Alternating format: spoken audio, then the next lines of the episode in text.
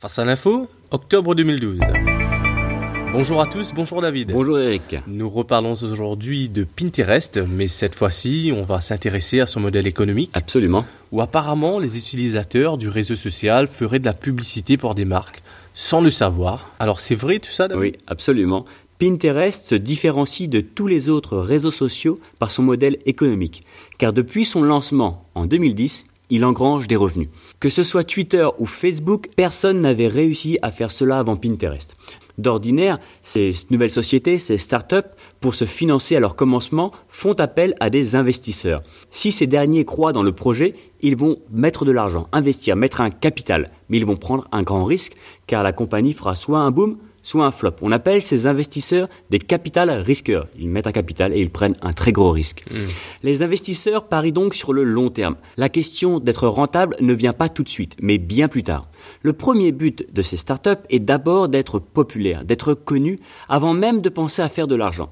Ils cherchent donc à augmenter leur nombre de membres à tout prix, quitte même à perdre de l'argent. Car le plus populaire vous êtes, le plus de membres que vous possédez, qui un jour deviendront des clients potentiels. La réussite d'un réseau passe essentiellement par sa popularité. C'est la condition sine qua non.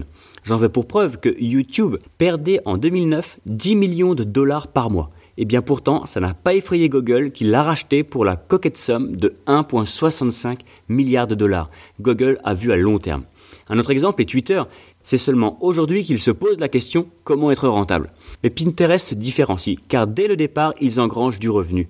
Mais peut-être avant, il convient de rappeler ce qu'est Pinterest. S'il vous plaît, oui. C'est un réseau social, premièrement, qui permet à ses membres d'épingler des photos sur un tableau. Un peu comme le tableau de liège dans votre couloir sur lequel vous épinglez euh, la recette de gâteau de votre voisine, la photo de votre chien ou l'adresse d'un bon restaurant. Pinterest, c'est la même chose, sauf que votre tableau, au lieu qu'il soit dans votre couloir, il est public, il est sur Internet, tout le monde peut le voir. Pour ceux qui veulent en savoir plus d'ailleurs sur le fonctionnement de Pinterest, on avait déjà traité le sujet il y a quelques jours, donc c'est disponible sur le site de facealinfo.com. Maintenant, permettez-moi de revenir au modèle économique de Pinterest. Comment font-ils de l'argent? Eh bien, grâce à leurs membres. Chaque fois que l'un d'entre eux épingle la photo provenant d'un site marchand ou d'un site commerçant, Pinterest modifie automatiquement le lien vers le site en un lien d'affiliation. En clair, ça veut dire, David euh, ah, je, vais, je vais vous expliquer. C'est très facile, vous allez comprendre. Imaginez par exemple que vous vous intéressez aux bienfaits de l'aloe vera, vous savez la plante qui est très bon pour la santé, oui, tout à fait, et que vous souhaitez en savoir plus. Donc vous allez faire une recherche pour trouver des sites qui parlent de ce sujet. Effectivement. Vous trouvez alors le site, imaginons, d'un médecin qui paraît assez crédible et qui a écrit plusieurs articles sur le sujet. Oui. À la fin de l'article, le médecin conseille d'acheter tel ou tel produit d'aloe vera. Et il vous faut donc cliquer sur ce lien pour aller vers le site qui vend l'aloe vera, le, le, site marchand. Eh bien, lorsque vous cliquez sur ce lien, le site vendant l'aloe vera saura que vous êtes venu depuis le site du médecin. Si maintenant vous achetez un produit sur ce site, le site marchand, le médecin recevra une commission, car c'est par le site du médecin que le produit a été vendu. Bien sûr, vous, l'utilisateur, vous n'en savez rien. Vous pensiez que le médecin n'avait aucun intérêt à proposer tel ou tel produit. Mais pas du tout. Incroyable.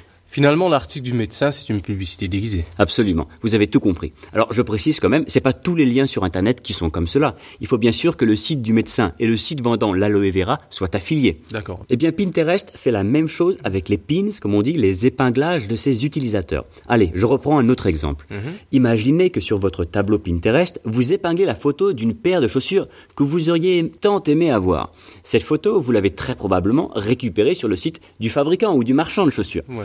Dès lors, n'importe qui qui cliquera sur votre pin, votre épinglage, ira sur le site du marchand de chaussures.